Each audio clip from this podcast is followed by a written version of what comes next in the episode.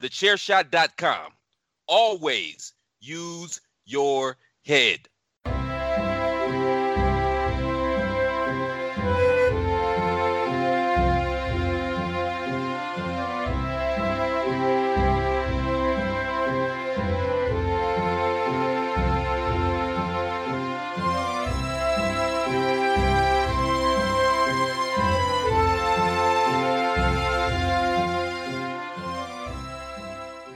Hello, everybody, and welcome to another episode of the new Badlands, the only podcast out there that is 100% chiseled. I am Mags, and I have dragged along my two cohorts again this week, uh, making his uh, his what third appearance in a row now. Uh, Paul, that is, that's a record. How are you, sir? it's the hat trick. I'm, I'm good. There's no dragging required. This is the highlight of my week. I, have been sat here since uh, since last Tuesday. Just and it's wearing the same Cody shirt. Yeah. and the the the the third wheel of the team, uh, Mr. Rey Cash. Rey, how are you, sir? I'm good. As I called myself, I am the young lion, and I spray the cold spray on y'all's neck after the match. Also, speaking of hat tricks, the Master Wato. There you go. The and, and, speaking of hat tricks, three and zero oh is about is how much Everton lost by again this week. They're doing you proud. Doing you proud. I hate it, insert Seth Rollins. I hate I hate football tweet here. I think you must be the jinxiest fan there's there's ever been in uh, pretty bad in, in soccer. It, it's a, it's a. I think. Oh, it's, that, I think did you not feel dirty doing that? I did, really did. he, he even put American slang on it. It's soccer. I don't think it was an American accent. I don't know what accent it was. It sounded more like a, a, a like a farmer from like deep dark Yorkshire. Then, are you going to watch the soccer? Uh, wow, this has this has already gone off on a, a mad tangent. So, Rey, um, I believe it's a, a, special day when this episode is, is dropping for for you guys in the states. Uh, so, happy Thanksgiving! Happy Thanksgiving! It's a thing. Wow. So for context, people, Rey pushed me to mention. I wasn't even going to mention Thanksgiving because I'm not American. I don't give a shit. But Rey pushed me to say, "Oh, we should really mention Thanksgiving," and then he, he just was non-complacent about it. Thanks for that, Rey. Brilliant. That's what I'm here for. For the record. for the record. I'm thankful that you did that. and I'm, I am thankful for you too, genuinely. Um, Thanksgiving is not my favorite holiday, but I I acknowledge it's a major holiday. It's a if if nothing else, if you really believe in the the thought behind the holiday, today is a day where we all should just reflect for a moment mm-hmm. and be thankful for the blessings, or if you're not a religious person, the uh the gifts and uh the the goodwill that we've been given throughout the year. We we didn't have to wake up this morning, but we did. Um, and so we've been uh, given that extra opportunity to continue and go forth and have another day, another week, another year. So I am thankful uh, to be on here with you two gents. I'm thankful to be on this radio network doing this thing that we love and have fun. I am thankful um, for just my livelihood. And I'm thankful that I'm about to blow y'all's minds with these fantastic points mm-hmm. on, yeah. on this Badlands episode and and for for me, I'm not a huge fan of uh of when holidays become commercialized. Um, I know, it, and it's a big thing, stuff like that in America. I mean, Halloween is huge. Mm-hmm. Um, Christmas, obviously, is huge all if you, over. But if you can make a buck in America, they're gonna find a way to make a buck from it. So yeah, yeah. But I, I do like the sentiment behind um, behind Thanksgiving. Uh, like you said, a time to reflect, a time to to realize that yeah, whilst you're having a a rough time compared to uh, previous years, you're always kind of having a better time than, than than other people. There's always people worse off than you. So it's a time to to be thankful for for what you have got and the fact that you can always strive to improve. So I do like the sentiment of, of Thanksgiving, and the food looks good as well. Like like like the old folks say, any day above the ground is a good day. Mm-hmm. And the food is fucking fantastic. Unless you're a mole, obviously. Well, yeah, I sure. In fact, talking about commercialized, we have a Groundhog's Day. Yes, we are idiots. Wow. I mean, how many days do you have off for, for presidents and, and memorials and things like that? You, you you do love your holidays. Um, federally, yes. Um, but I mean, it's you, it's 365 days out of the year. We only have, I think, six federal holidays. It's really not as much as you think. Okay. Um, but but there's also a thing where every federal holiday doesn't mean you're off. It just means governmental functions are off. So like President's Day, I still got to go to work, but the bank is closed, the post mm-hmm. office mm-hmm. is closed. Okay. So it, it it's not as as as pronounced as you would think it is, you know. But hey, uh, by the way, happy tea time day. Every, um, every day in the UK is tea time day. Happy Happy Big Ben Day. That's tomorrow. Well, it is my big my big bin day tomorrow. I need to put it out after this. and in fact, when this when this episode drops, uh, that is actually my big bin day as well. Although I think it's recycling this week. Okay. Because we, Happy- we all we only get bins every opposite week. Happy Westminster Abbey Day. Is that a thing? I don't know. I'm making up shit I know about the UK. it should be. We, it should be. We need. We need more days. I think we have about the same, or about six uh, bank holidays. Yeah, we do. I, and I couldn't tell you what any of those bank holidays are all about. It's just a, a day off. Yeah. Hmm. We get a bonus one next year because of the uh, the Queen's Diamond Jubilee. Is it is it diamond? I thought she'd done diamond. Or platinum jubilee? Is it seventy five years on the throne? Has she been queen that long? Wow. Yeah, nineteen fifty two or something like that. So it'll be seventy years. Then. Seventy years, I think. Well, okay. she, Charles will be fuming because he's he's always wanted that that kingdom, and it looks like it, it may pass him by and go to straight to to young Willie. Yeah, Charles ain't getting into any jubilee. one one year jubilee, paper jubilee. yeah.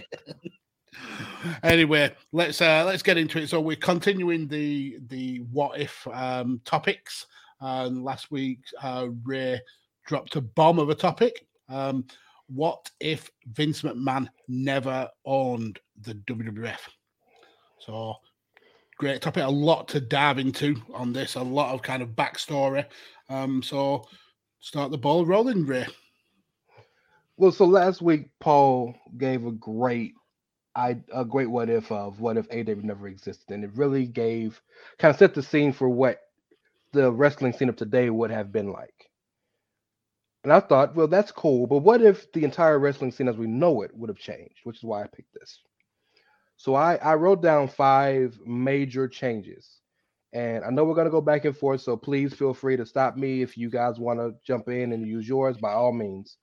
Um, but I definitely want to start with the first one. I think it's pretty self, pretty understandable. It's pretty self-explanatory. If you think about Vince, Vincent Kennedy McMahon, not buying it from Vincent Jess McMahon. And that is number one, that the WWF or WWE would not be the conglomerate we know it to be. Um, Vince, Vince, Vince, as we, I'm, I'm going to call him Vince, the, our Vince McMahon, mm-hmm. Kennedy. I'm going to call him Vince. Um, well, I've gone with Vince Jr. and Vince Senior. Okay, just, that works. Just clarity. Yeah, perfect. So Vince Jr. I know rest, a lot of wrestling fans are going to hate this because Vince is a devil, and we all acknowledge he is. But Vince Jr and his team are singularly responsible for the expansion of professional wrestling, excuse me, nationally. Now, I understand people will say, but there always was wrestling. Yes, but it was always closed, closed circuit and in its own world. Vince had Vince was the only one who had the idea and the gumption to go forward with the idea of making a national product. Okay. Mm-hmm. So if there, there's not that person with that idea of making a national product, with the star power, with the gravitas, with the well, with the with the well be, with the well-being and the mindset to do such, I don't know if people would have been comfortable getting out of their own, as they've been called, fiefdoms. So I don't think that the WWF, the WWE would have become a conglomerate or corporation. I don't think that you get your WrestleMania in uh, 1984 or whatever it was that changes the world that we know it because it's only one major show in town. I don't think respect to the NWA. I don't think you get to the point where it's the nine the 90s and we have the the two wrestling war between the two major I don't think we get that. I think the WWF is just one of many other promotions still in the world in the in the country. So uh everything that we know to be will be different from that point. I want to leave it there because that's a lot on that meat, meat on that on that bone, and some of the other four points I'm going to talk to talk a little deeper into that. So by all means, please. So if if I may jump in, um, I, I want to give a little bit of backstory to this, um, because a lot of wrestling fans, even myself included, weren't around or weren't really watching wrestling when when this was all happening. Um, so a lot of uh, wrestling fans only really know uh, the WWF and WWE once Vince was in charge. So I want to give it like a little bit of a of a story of how Vince got in charge, uh, and and and kind of like the, the, the very interesting details about what went what went on around that time. So um, going back to when Vince was uh, Vince Jr. was a was a, a baby. That's uh, his dad, Vince Senior, actually left uh, his mum, um, and he didn't. He never met his his dad until he was twelve years old. So he went for the first 12 years not knowing his dad at all. Um, he was also um, a third generation promoter. Uh, Vince Senior's dad, uh, Jess, was also uh, a wrestling promoter. So wrestling promotion has always been in Vince's DNA. Mm-hmm. Um, and then also um, something that is is kind of overlooked, and it, it, it it's not really important in the grand scheme of things, but it is an interesting note that the the overarching company wasn't actually called the WWF, or it wasn't even called the WWWF. It was actually called the the CWC, the Capital Wrestling Corporation, uh, and um, they kind of managed smaller territories underneath that banner. Um, so um, the WWWF was formed after they had a dispute with the uh, the CWC had a dispute with the NWA uh, back in 1963. Um, and and when you compare uh, territorial wrestling at that time, um, the the WWF wasn't um, one of the most aggressive uh, companies. It actually only ran monthly shows rather than the weekly ones that, that was the, the norm at the time. Um, but what they what they uh, started to do uh, that that kind of pushed them into the mainframe was their this secured a TV deal, which was uh, was something that a lot of wrestling in the 1960s didn't have. Uh, they also and and Paul will beam with pride with this one because he's championed this guy since day one of Badlands. Captain Lou Albano was a huge part of of why the WWF took off because he transitioned into being a heel manager uh, to to provide opponents for for Bruno Sammartino, and this led to the the WWF doing sell out business month on month. They were really doing big numbers. Mount Rushmore event- talent. Correct. Yeah. Um, but eventually they, they did rejoin the the WWF, uh, the NWA. Sorry, uh, Vince uh, Senior uh, brought the, the the company back into the fold, and then uh, this is where Vince Junior starts uh, uh, coming in. Uh, he essentially gets a, a, degree in business, and uh, I think it's from East Carolina University. Uh, mm-hmm. and he's, he's a pirate. Start, mm-hmm, and he starts to climb the the kind of corporate uh, ladder in in the CWC. He actually started as a ring announcer for um, All Star Wrestling, uh, which was a, a t- the TV show that the WWF had. And then he was assigned to one of these macro territories uh, from his dad. I think it was in Maine. Um, before he eventually came back to the company, uh, the the main company WWF, and he became the play-by-play, uh, which is something he did on and off till the Attitude Era, essentially. Um, but behind the scenes, he uh, he started to put that business degree to to use. He ended up tripling the the revenue for the the TV syndication deal that that they had. Uh, he was also pivotal in uh, in pushing the name change to WWF rather than the the WWF. He also started uh, pushing for crossovers into mainstream. Um, if you remember, there's the the famous Muhammad Ali versus Inoki fight that was uh, that was pushed by Vince. Uh, but then in in 1980 started to be devious, let's say. Uh, him and Linda uh, quietly formed Titan Sports, even though he was still working under the the CWC with his with his dad, uh, and they also trademarked the rights to the name WWF.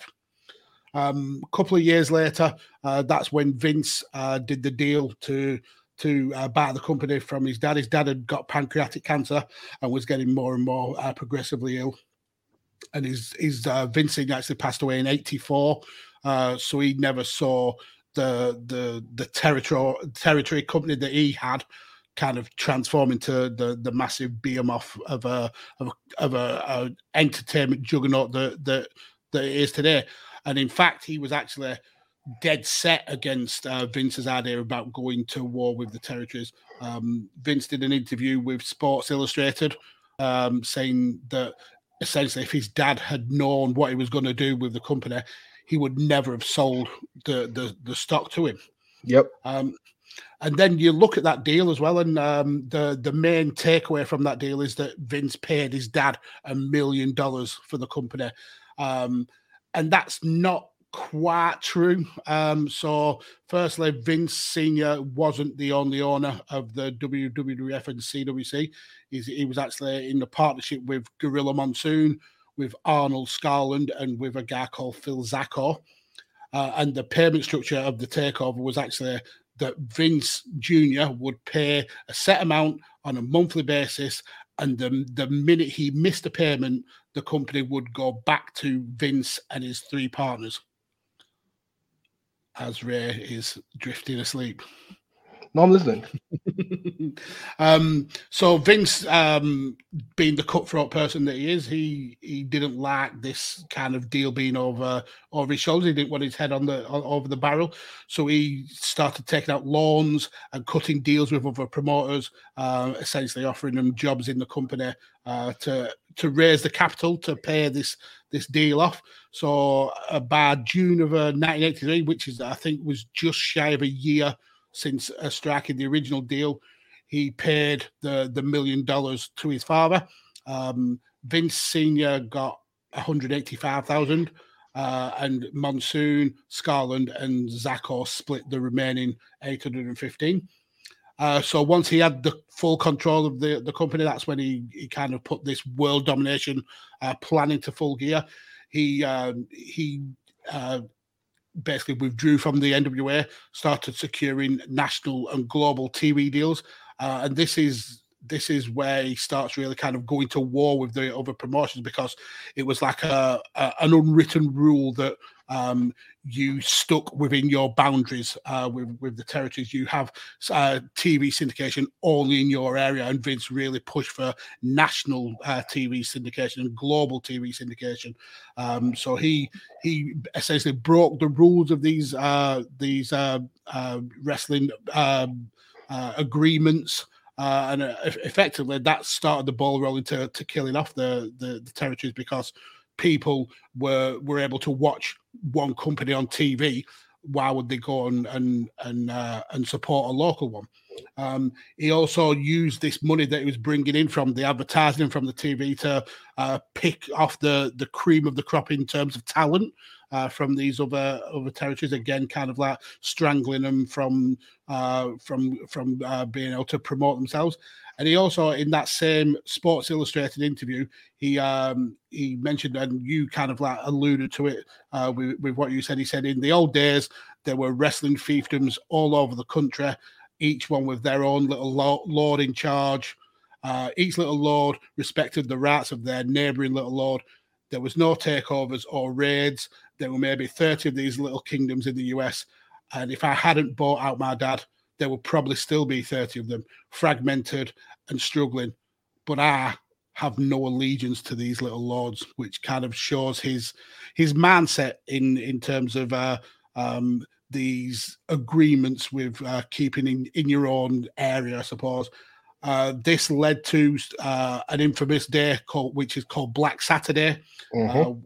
Where Vince um, via backhand deals, uh, he was able to uh, get um, a time slot on TBS. So essentially, TBS was one of two major TV networks in in in the states that were that were uh, offering uh, syndication. They already had a deal with Georgia Championship Wrestling. Vince went to Ted Turner uh, and offered to buy that slot. Uh, Turner rejected him out of hand, saying, "Nope, the slot is not for sale." Um, so what Vince did was he he struck a deal with some of the owners of, of Georgia Championship Wrestling. I think it was Jack and Gerald Brisco was the the main two to buy their shares uh, and buy controlling stock of Georgia Championship Wrestling. So he then owned the company, which had the TV slot, and then was able to essentially force WWF programming onto uh, TBS. And this actually creates a massive domino effect because he had uh, he upset Ted Turner, uh, who who was in no position. He was in he was in no position to to cancel the contract. So he he then went and worked with other promoters to essentially form WCW. So um, that's the state of play uh, of of Vince's deal with uh, with his dad. Um, and so yeah, we can now move on to to what would happen if that deal never happened. Yeah.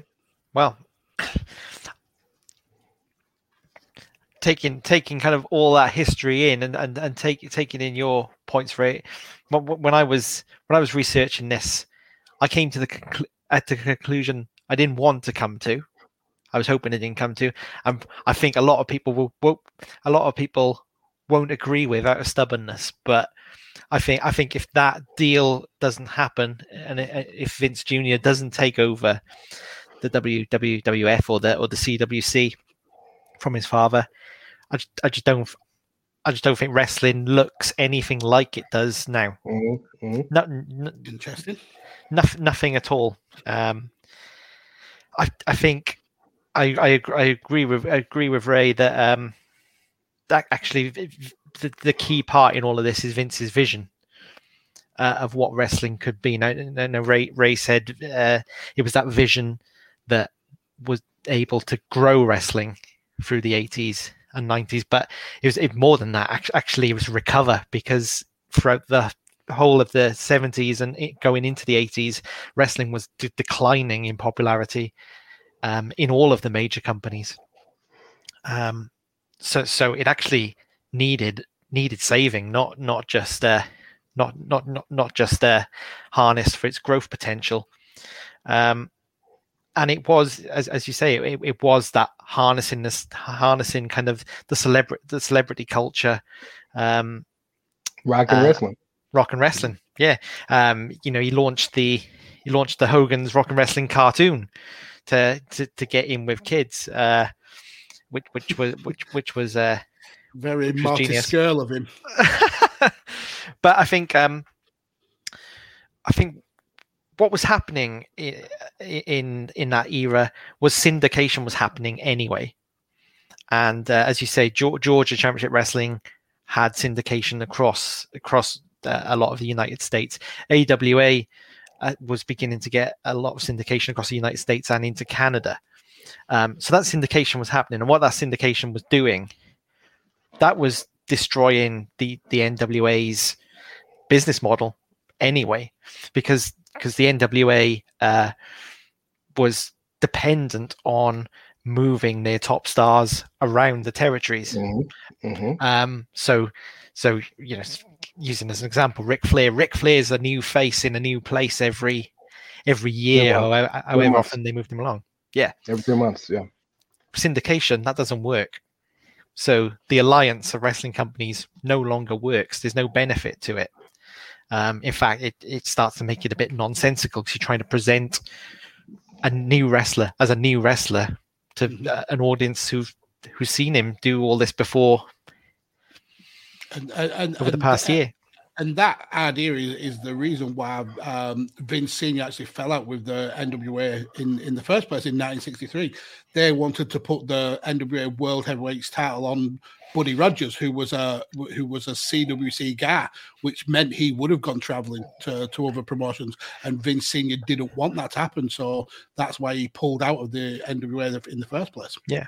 So exactly. So so so the reason I come to my conclusion is if if if Vince Jr. doesn't see the potential of syndication and the potential of actually just having a United States wide company, I don't believe there's another company that's equipped to take its place as a massive company in in pro wrestling that grows that grows the business into something we've never seen before. Look, as I said, the NWA's uh, NWA strategy was being eroded by syndication. The AWA with Hulk Hogan proved they didn't know what they were doing. Um, Gagne proved regularly he didn't know what he was doing. yeah, but but to to to to to not make Hulk Hogan champion and and and even worse, um, make him Greg champion, Gagne. but then do the dusty finishes that the to strip him of that championship. I think certainly on two occasions, maybe it's three occasions, which meant that Hogan ultimately went over to the WWF. Um, proved that AWA didn't have what what it take to have to share Vince's vision as well, and also what you the other, the other big difference I think, and this is actually a Vince Senior. Um, Vin, uh, this is a Vince Senior kind of uh, idea rather than Vince Junior, and one of the ones he kept for a long time is is the face champion.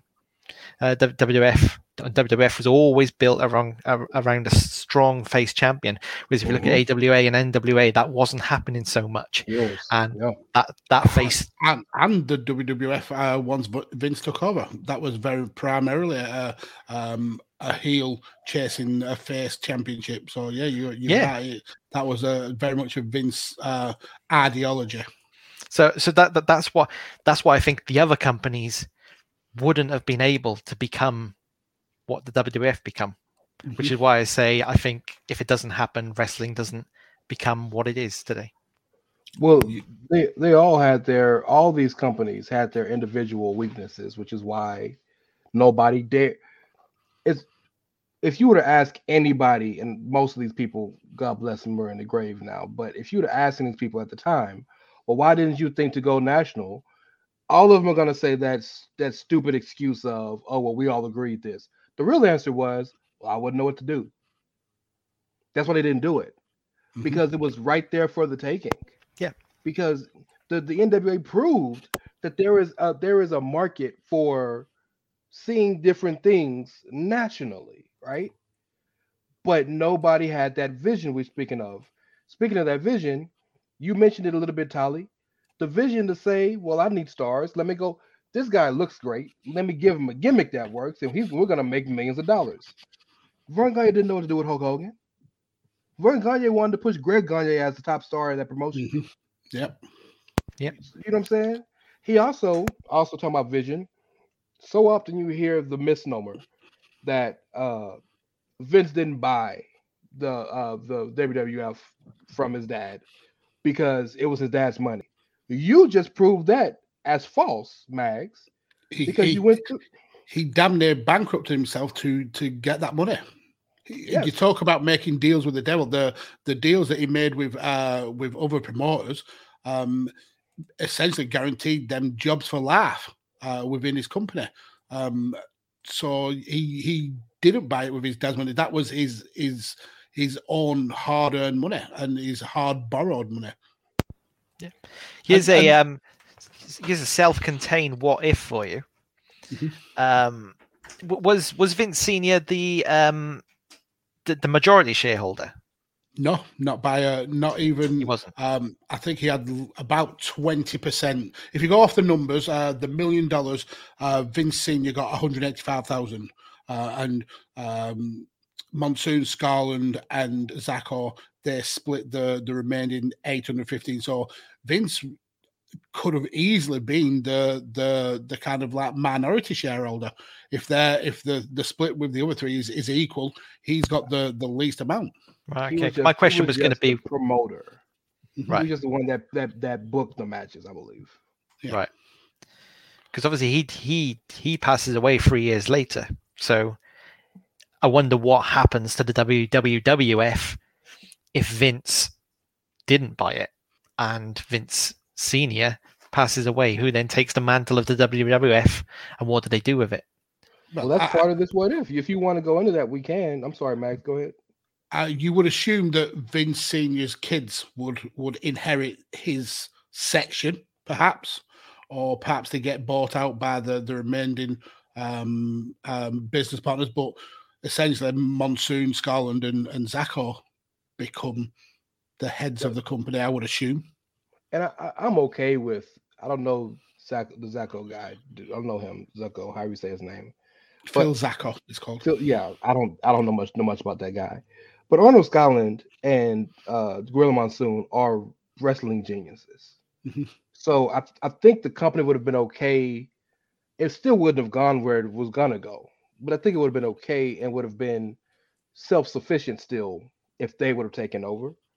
But clearly, none of this would have happened. None, none of this what we know now. W- Us sitting here on the internet with the guy, with two guys in the United Kingdom and a dude in Texas.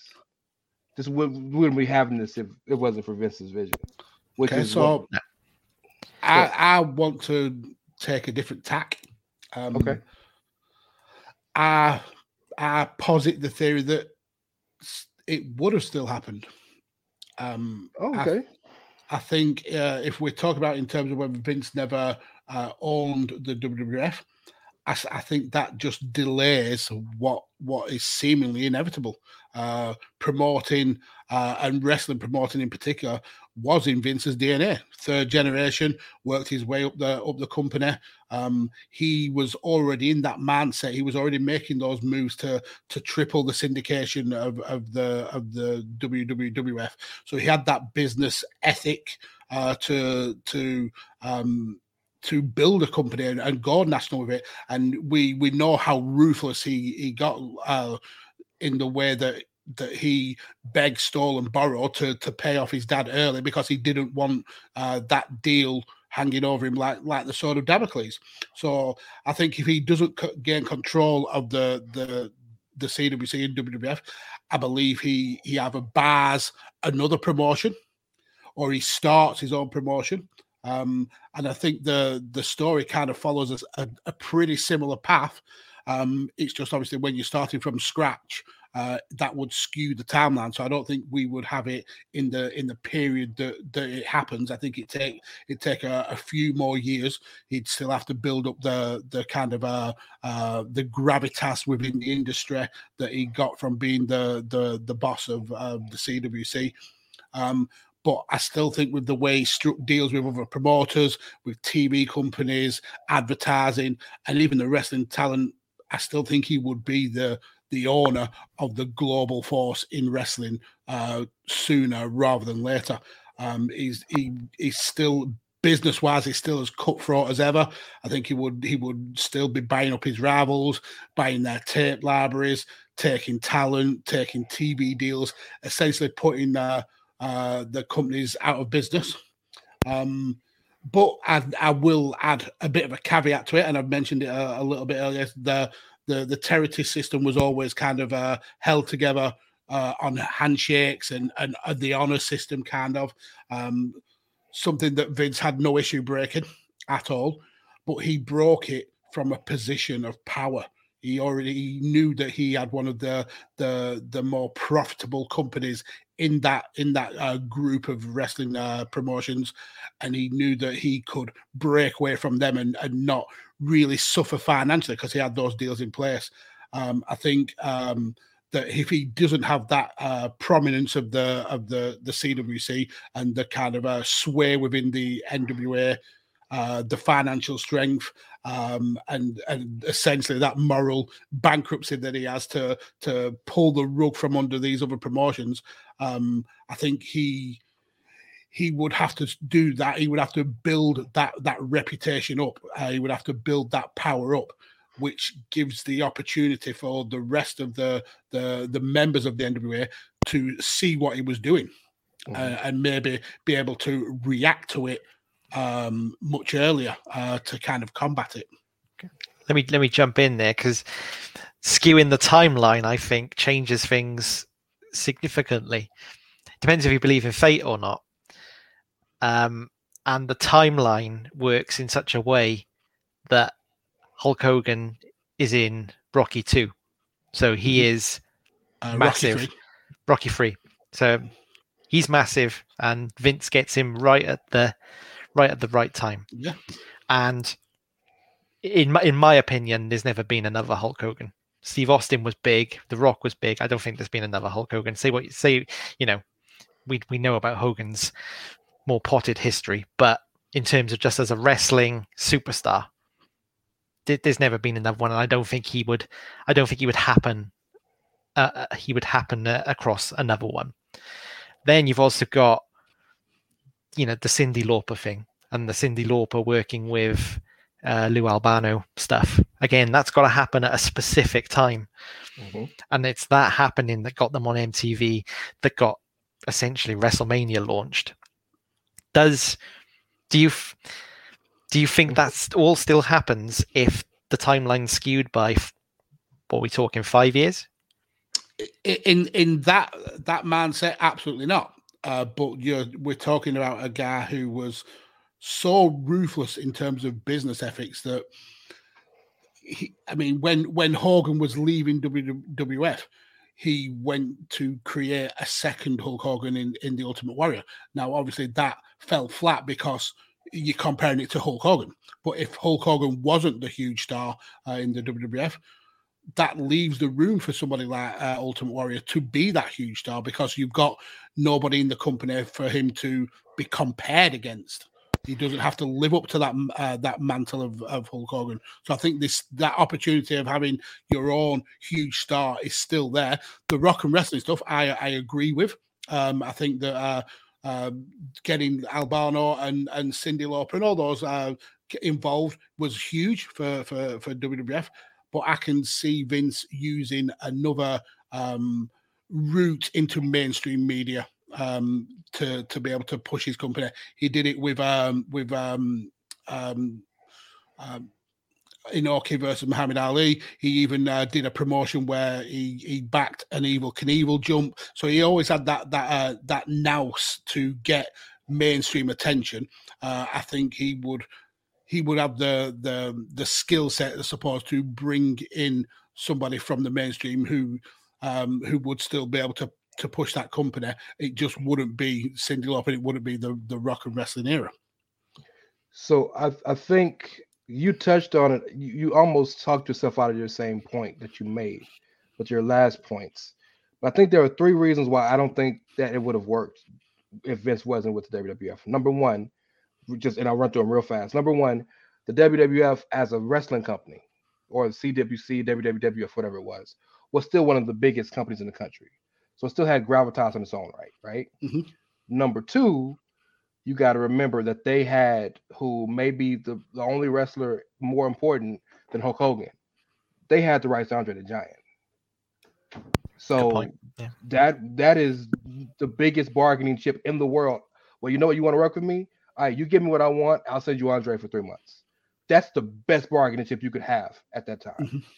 And number three, they ran New York think about how the, the connection with Madison Square Garden and just Vince, his dad, uh, Hogan, Bruno, Andre are all in the Madison Square Garden Hall of Fame, and Madison Square Garden is known as the world's most famous arena for a reason. That's their backyard. That's they people still call WW, WWE New York. So all of that being done anywhere else just was so unlikely. And at those times, if you were, I hate to say it, if you were white, Detroit had its moment for black folk. But really, if you were white, you're only getting hot in entertainment in two places, LA or New York. Mm-hmm. And so he couldn't go to LA because LA ran a completely different type of wrestling, a completely type of different type of booking that they that they had out there. So I just I don't see him having the same gravitas to build a company or to buy a company um and, and and get to the same level. I think he probably would have done that, but he would have been just another another head of another promotion that just may have been more ruthless than the other ones. But if you're Hulk Hogan, why would you leave? You're gonna leave Verne Gagne, clearly, because he didn't know what the fuck he was doing. Yeah. But Yeah. why would you leave to go to Kansas City, Missouri, or to go to San Francisco, California, or to go to Dallas, Texas? You're only leaving to go to New York because it's New York, and mm-hmm. because you can get you you were just in a movie. You take that along with being the guy who's going to be in New York with the biggest company outside of the NWA. So I, I, I mean, I see where you're coming from, and I think it's an interesting thought to think. It's an interesting rabbit hole to dive down, but I don't, I just don't see the plausibility of it, given what we know. And I know so much of this is all, Conjecture. yeah, Yeah. Which leads this leads me to my second overarching point. I believe that the NWA would be now the main promotion in the country, but it would be more condensed. What I mean by that is everything was NWA, right?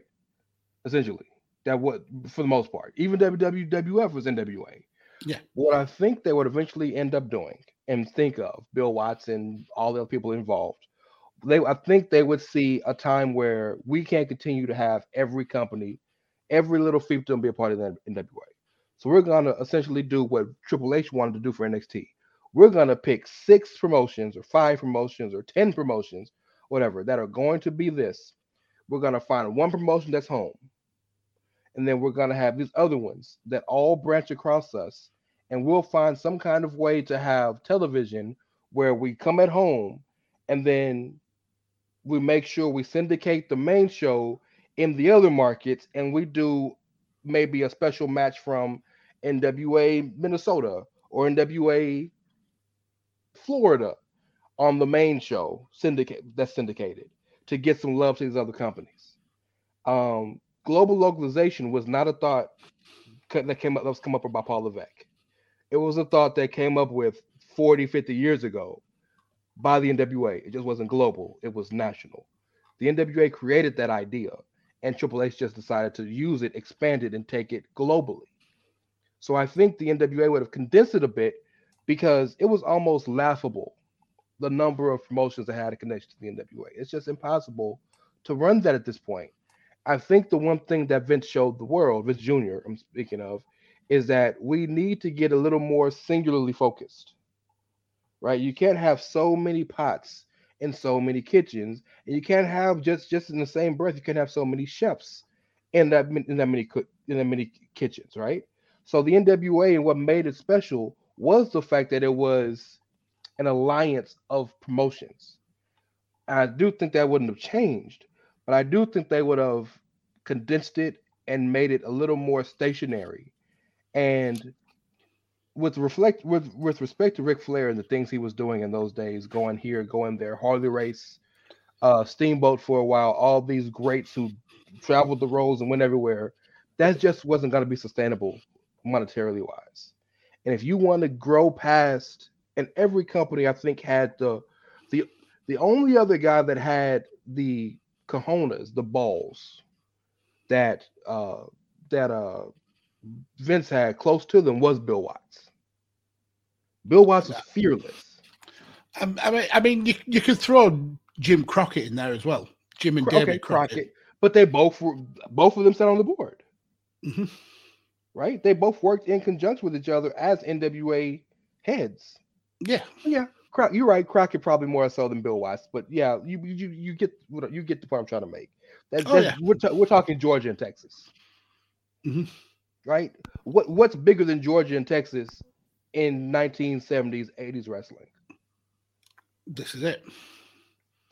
So by by all means, I toss it back to you guys. Yeah, I mean, I, I don't I don't think the N, I don't think the NWA become the biggest.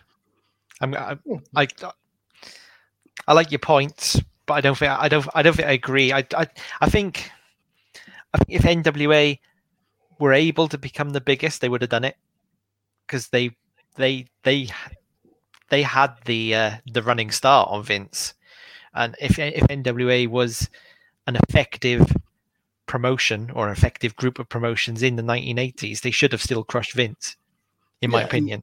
And the the way that the NWA made the money was was almost mafioso style. They took a, Facts.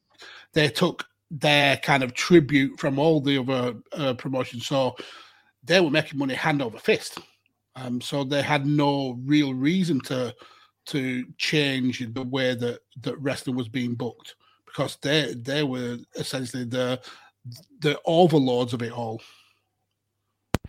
Yeah, they they they, they, they essentially had a monopoly, didn't they? They had a, they had a monopoly on wrestling. I think that I think they were actually referred to. I don't know if you have a I don't know if there's a monopolies commission over there like we have, but I know the NWA at one stage was referred to to your version of that in America, um, and kind of their power in wrestling was looked at.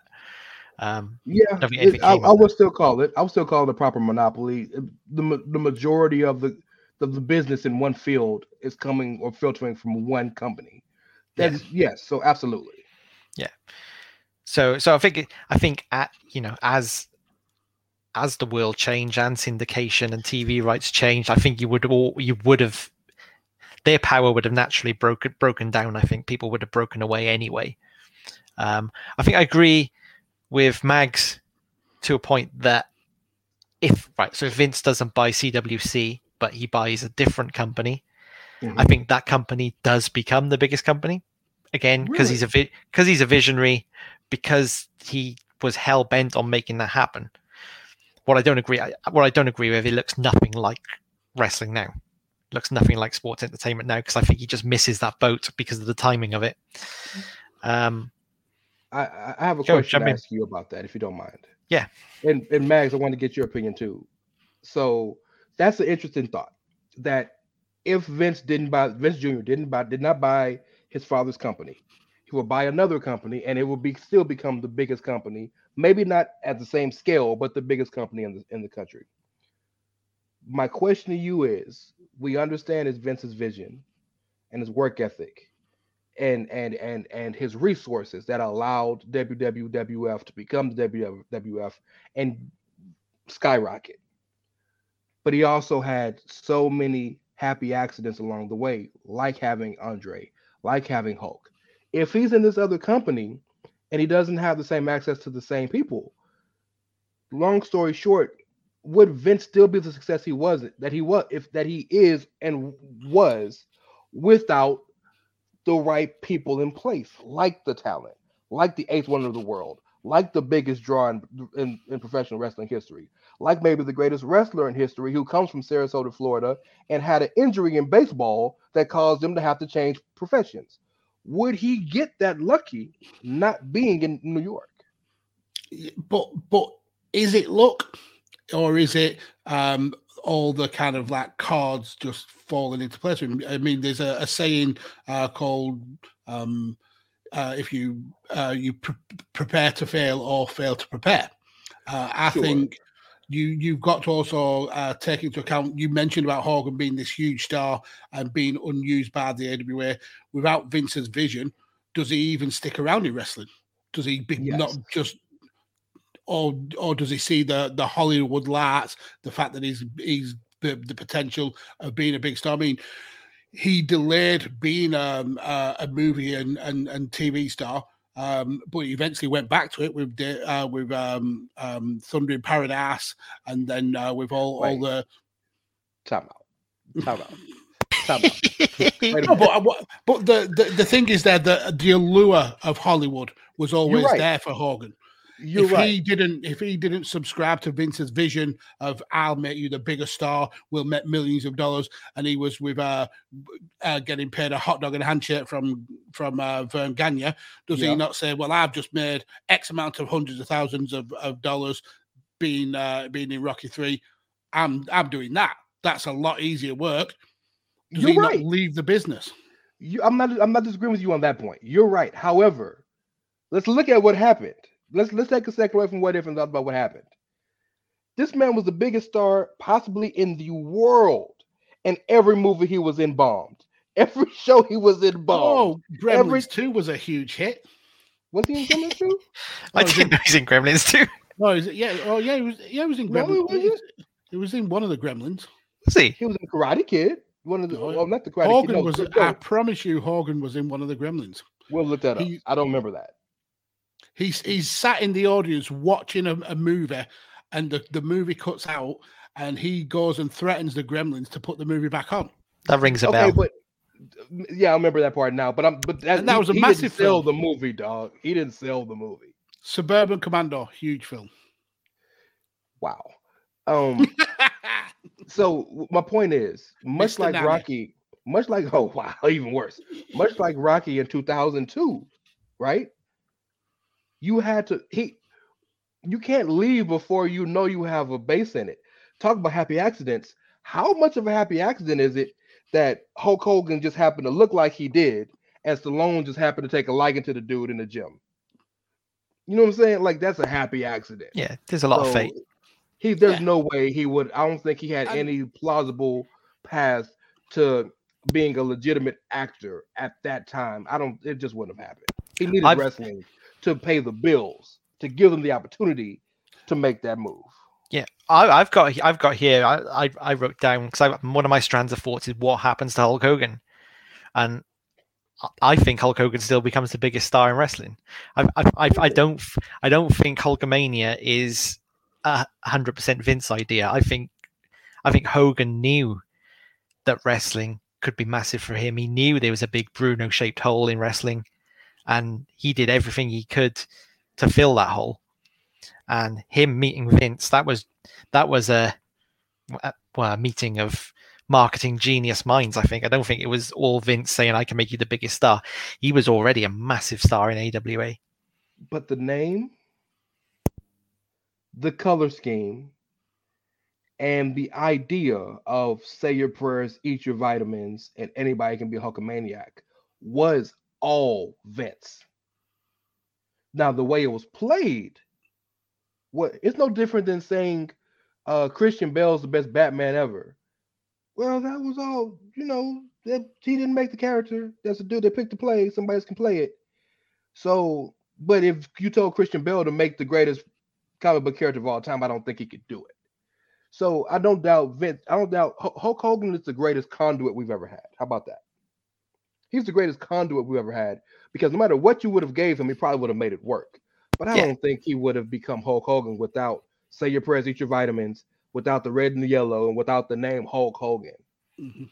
no I, yeah again I yeah I don't think it becomes as massive as Hulk Hogan was but again in my scenario wrestling doesn't become as massive as wrestling is Well, speaking of that, that's, my number, that's my number three. Wrestling would never go mainstream. So just while we're talking about it, go ahead. yeah yeah oh I completely agree on that. That, that yeah that's that's that's that's my main main crux of my argument is I don't think well you go. It's your it's your point. I I, I completely agree with it without before even hearing it. Well, I, so I, all three of us are talking the same things, right? All three of us are basically saying that wrestling will still be an, a, a, a an existing and maybe even slightly thriving business. But they, you put it so perfectly, you put it so succinctly, Paul. It missed its. It would have missed its moment for that Yeah. flame to be ignited and to capture the the imagination of of the of of the populace. So I don't think it would have become mainstream, especially in this country. I think every other U, UK would have still had its own um, uh, field in its own world, and and AAA and CMLL was always going to do its own thing down there in Lucha Libre town, and not just Mexico, but all of uh, Central America and so forth. And Japan was going to be fine, but in America, I don't I don't think it becomes mainstream to the point where like wrestlers are on TV shows and people talk about wrestling outside of like a small group. Wrestling in the 40s, 50s, and 60s was an event like boxing. Families went to go see wrestling. My grandparents talk all the time about how they used to take my, my mom and my uncles to the wrestling match because it was an affair. And then as it got older, when it became a little more grittier and a little more cartoonish, it got bigger, but it also became more um, more taboo because it became almost like cool to the people who liked it, but embarrassing, almost like comic books, embarrassing to people who didn't. Niche. So very a niche of a niche of a niche. Mhm. And I think it would have stayed there. Wrestling now is niche, but it is not a niche. You can't be a niche and you sign a billion dollar deal for te- to, for your television rights. And and the biggest show of the year cities bid for it, right? The second biggest company in the world makes 4 million dollars out the gate off of the gate of, of one show. Like that's not niche. That's not a niche, and that's that's not niche anymore. That is mm-hmm. just it's not normal, if you will. It's, it's weird think- because it is it is niche, but it's also completely normal to walk down the street and see a kid in a John Cena shirt. Yeah, So it's not that niche. but John, okay, flip it then. John Cena has transcended wrestling. My daughter is 13 years old. When the first time my daughter saw John Cena with me while we were watching years and years and years ago, four, five, six, seven, how many years ago? She said, "Oh, that's John Cena." I said, "Oh, you know him?" He said, "She said, yeah, he's on Nickelodeon." She didn't know. And you- Yeah, and you walked away, solitary I was- tear rolling down your eye. I was so disappointed. I was massively disappointed. I. I had to explain to her and immediately showed her some stuff. Maybe he's been wrestling since 2002. So there's so he's one of those people like The Rock, like Ric Flair, like Hogan and Austin and Taker, and to a lesser extent, people like Michaels and Hunter and Foley, but that almost transcend wrestling. Sin definitely does. Now, ask yourself, can you see a little kid walking down just walking down? There's black people in Stevenage, right? So Martin Luther King Avenue is No. Stevenage while I was there. walking down Main Street in Stevenage, and and they have on a Baron Corbin shirt. Then you got me. Then you can have this conversation. Yeah. But John a John Cena shirt is just no different than wearing Nike or, you know what I'm saying? Because it's he's so beyond what wrestling is. Yeah, for sure. Promotional consideration paid for by the following. Hey folks, PC Tony here. Thanks to our new partnership with Angry Lemonade, you can save 10% on physical products and digital commissions using the promo code ChairShot. Head to angrylemonade.net to check out their amazing catalog of products and services. Use the promo code ChairShot to save 10%. That's angrylemonade.net. Are you looking for the newest and hottest in the world of pro wrestling? Then check out the amazing action on Powerslam.tv, the biggest indie pro wrestling channel in the world. Get over 6,000 hours of the best events from over 150 of your favorite promotions from 20 different countries around the globe. Brands like Progress Wrestling, Evolve Wrestling, Combat Zone, Defy, PCW Ultra, PWX, Over the Top, Shine, and hundreds of others with fresh content added every day for only $5.99 per month. Get your free trial today at powerslam.tv. Go to powerslam.tv, promo code chairshot, get your free month. Again, that's powerslam.tv, promo code chairshot. TheChairShot.com. Always use your head. Max Lord Lord Max. Okay, so I I will absolutely concede both your points about how um, if the timeline is is skewed, the the the WWF or Vince uh, potentially misses on on creating Hulkamania, potentially misses on on things like the the the rock and wrestling, um, potentially misses that that that fulcrum that that makes wrestling massive and mainstream. But I also think that Vince has got enough um, enough business acumen that he can spot other opportunities for other big stars, uh, other mainstream crossovers. This is not like it's only happened once and and it's never happened again. Vince has been able to to do these crossovers time and time again. He's been able to make these huge stars time and time again. Uh, right now, he, he's struggling, but the issue the issue is more he wants the WWE to be the star, but he's had the likes of Hogan, huge star, Warrior was massive, um, people like The Rock and Austin, Triple H, uh, Shawn Michaels, all big stars. Bret Hart, huge star in, in wrestling. So this, whilst you can say the Hogan one uh, and the Andre one can be classed as happy accidents, how many times do you do it before you give Vince's flowers to say that you have that business now to to keep doing this over and over again? I, I not think, maybe not to the level of Hulk Hogan, but certainly Sure. still have hearts in in creating star after star after star.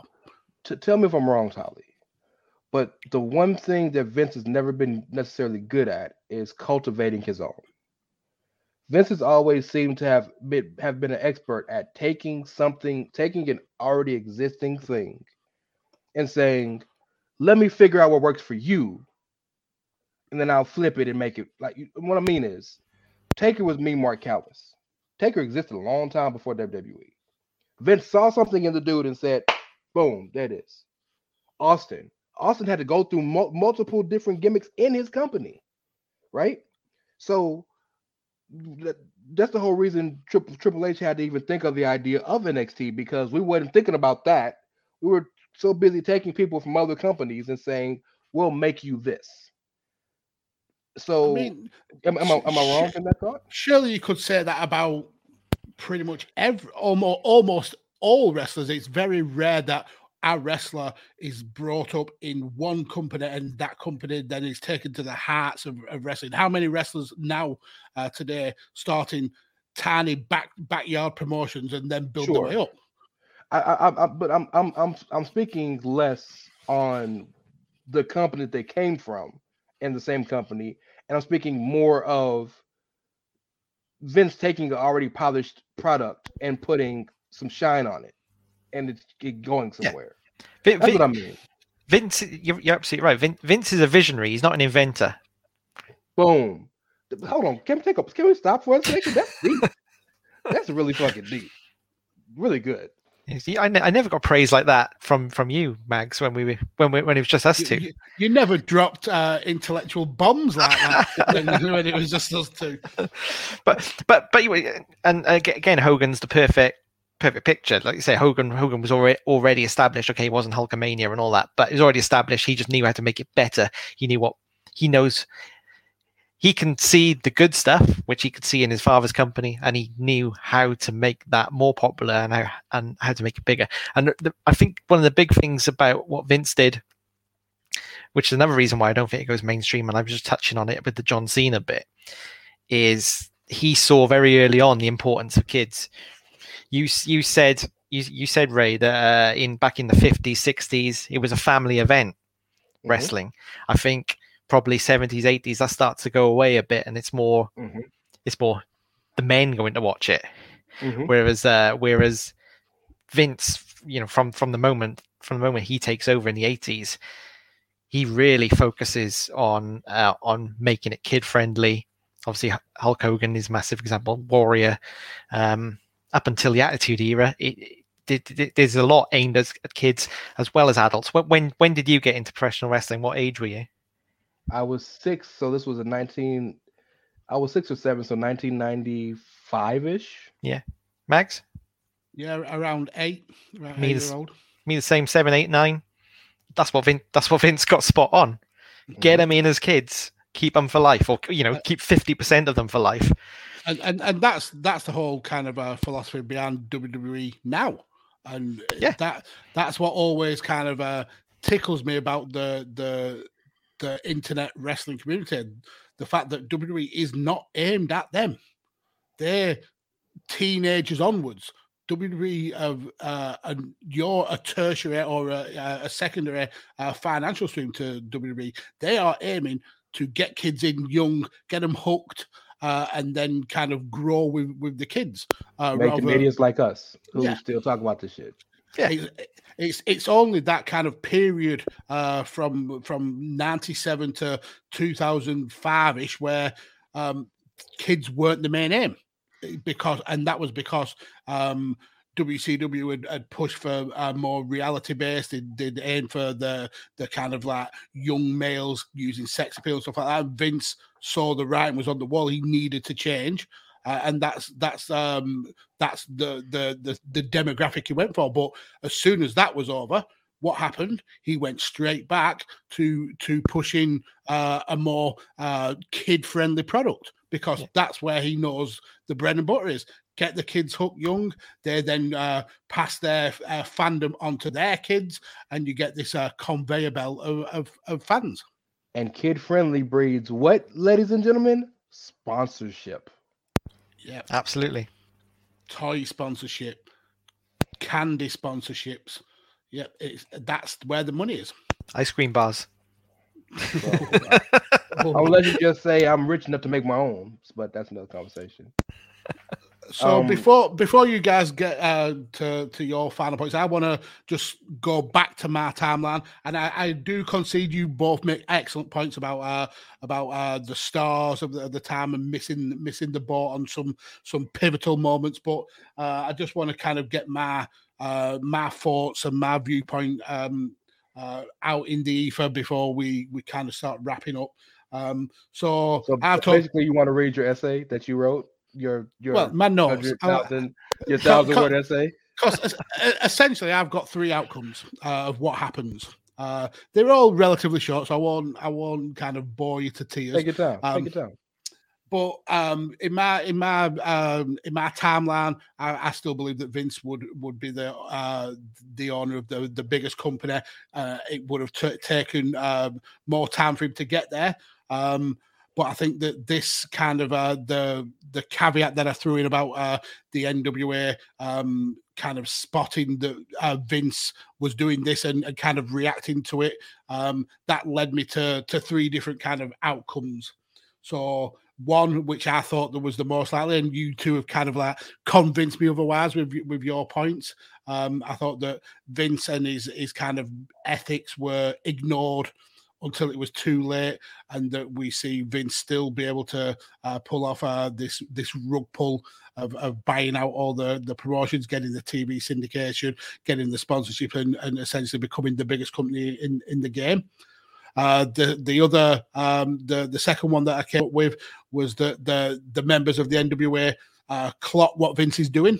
Uh, and they start making counter moves to protect their their their way of business, uh, essentially closing ranks. Um, and I, I, can I could foresee him being ostracized from uh, the the wrestling uh, mm-hmm. community, suppose, uh, to the point where um, they essentially strangle his his rogue promotion. They they limit where he can he can promote. They they essentially uh, do uh, deals within uh, within the NWA and within the, the TV companies uh, to make sure that Vince is not able to to grow and and kind of like overshadow the rest of the companies. Uh, but and the last one um, is that somebody from within that NWA uh, organization sees what Vince is doing and takes inspiration from it and using their higher kind of uh, gravitas or their standing within the wrestling world, they follow a similar kind of path to, to what Vince is doing. They start buying over promotions. They start getting better TV deals. They start pushing for more advertising, uh, and they form the company that that sits atop the wrestling world. Um, and Rey kind of uh, mentioned him earlier. Uh, the the two or three people who I think that would would have done this would have been Bill Watts or it would have been the the Crockett's. I think uh, Jim and, and David Crockett were already uh, seen as the biggest spenders in in in the wrestling business. I mean, there's the the tales of him buying aeroplanes so he can fly his his uh, his wrestlers to and from arenas. Um, so I think that in that third kind of a scenario, uh, Jim and David Crockett essentially start doing what Vince is doing, uh, and they start buying up the the promotions. They uh, quietly strangle the competition, uh, and they start doing more and more of the super shows that they were doing, more and more of uh, of uh, uh, combining the the territories to the point where Jim Crockett Promotions becomes the WWF. So, or basically WCW, but yeah, yeah, Which, yeah, interesting.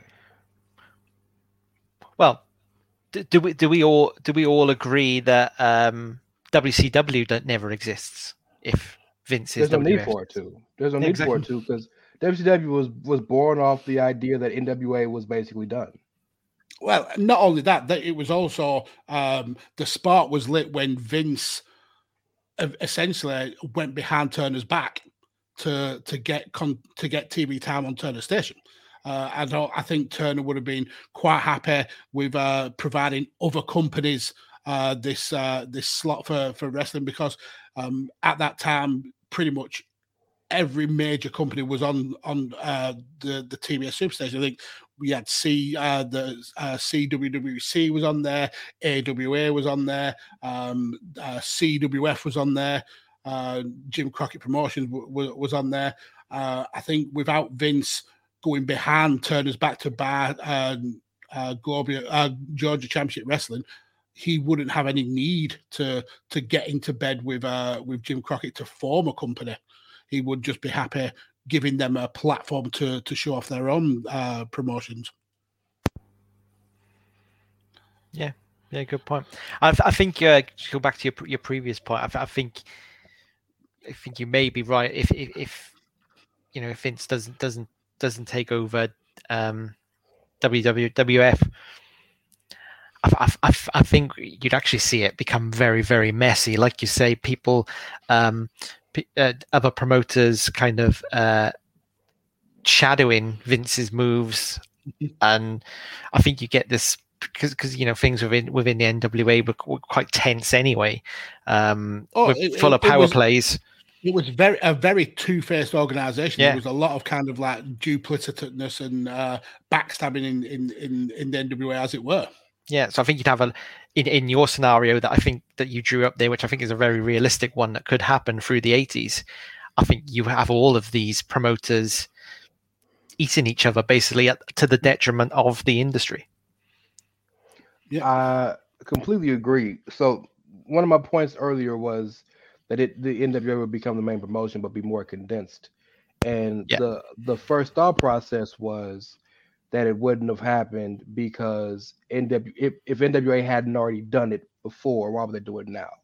My thought process on on thinking that was kind of like a step of what you just said, Mags, was that if Vince didn't do it or if Vince had tried to do it, they would have seen it or peeped it or had the idea of, you know what?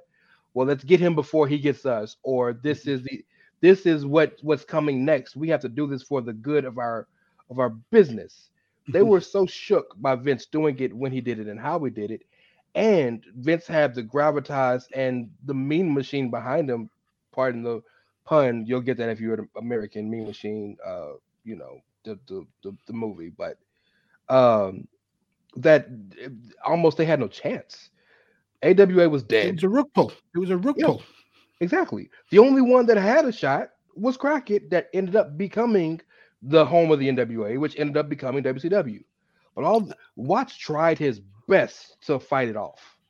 And he actually made some headway for a while because Texas is so loyal and because he was able to get all the other Texas little fiefdoms, Houston Wrestling, whatever Dory Funk and them the Funks were doing out in, um, in West Texas, to kind of almost help him in a way. And they remember they had the, they had uh world class had the ESPN deal. But ultimately it was too big of a train coming from New York. Yeah.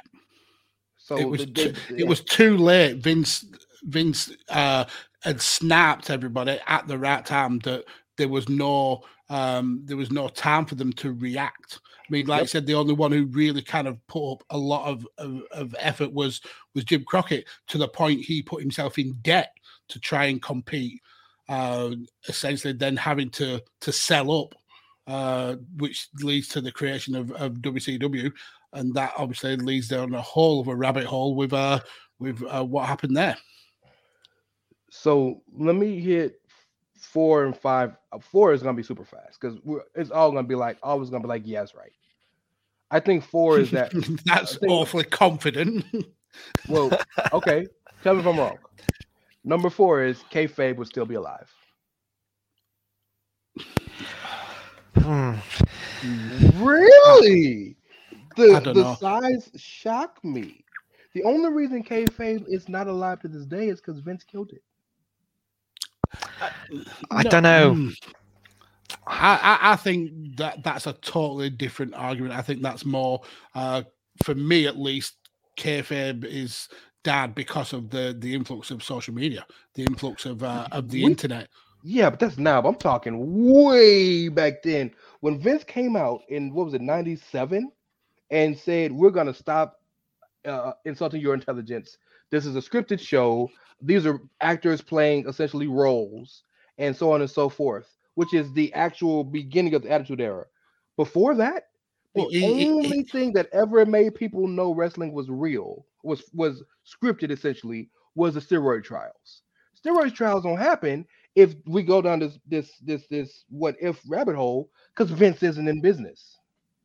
I mean, yeah. Uh, again, I think this is a a point what, where the timeline would skew. I think we would always eventually get to the uh, the the the point in time where wrestling fans knew it was scripted because the the the kind of like the push for for the internet was uh, happening in in the, in the 90s people were were already knowing uh, about the the shows being taped. Um so it's it's it doesn't take a, a, a great leap to to realize well if these shows are taped does that mean that that they knew what was going to happen? Uh, i think that that we eventually still get to the point where we understand that this is a scripted show What so would a would a better statement, Tully? What do you think? Would a better statement be saying not that kayfabe would still be alive, but that kayfabe would still be adhered to? Would that be a better statement? Yeah, I, I, I think, yeah, I think I think wrestlers would do more to adhere to it. I, I, I think you're right. I, I, I mean, I personally, I think what not completely killed kayfabe, but did a lot of the damage. What was just syndication and being on TV because wrestling, watching wrestling on TV is a completely different experience to watching wrestling live. When you watch wrestling live, it does look very real. When you watch it on TV, you can start to see the, particularly when you add in replays and stuff like that, you you can start to see the threads coming apart a bit. I think I, th- I think actually that's where kayfabe ends. Um. And and then as as you say, Vince blows it apart in '97, and then social media just rips it completely to shreds. And I, th- I think social media's done the most damage of the three. Yeah, that that is a, a great point about uh, about TV. I mean, how many times do you watch a match uh, now, or even when you were uh, uh, more newer in your wrestling fandom, and you see the wrestlers talking with each other, and you know that they're working their way through a match, or you see somebody blading, or you see uh, a referee throwing an X up. Um, you, you kind of then start realizing that these guys are working together to put on an entertainment show. Yeah, and you can't possibly see that from Rosed in Exactly. in uh, t- tell me an American arena. I don't know. I can't name one off the top of my head. Jordan Dome Center. or whatever. Yeah, you can't see it from What'd you, there. what'd you say? What'd you say, Max? Staples Center. Not Staples Center no more. Oh no, no, it's changed. Is it the crypto.com? Crypto.com. Oh no, really? Yes, yes. And they've got a, is it a on Christmas. two hundred a two hundred year deal or something like that? And it's uh, a long term deal. It's two hundred million dollars. Oh no, it's for a lot of money, but the deal is a, a long term uh, contract. Most most stadium rights uh, deals are usually 10, 15 years. I think there's like 25 years or something like that. It's it's crazy, but it's not outside of the realm of possibility. So it's- Uh, So it's called the Crypto Stadium, but uh, they've sponsored it in dollars. They paid in Bitcoin. Ah, that's funny.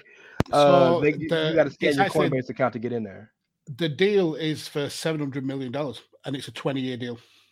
And that's 20 years pretty standard for naming rights here. Mhm. I don't know how it is there, but y'all don't have naming rights there. We, Yeah, we it's, do. It's it's happening now. It's happening a hell of a lot now. The, what, the- what started it? Etihad started it.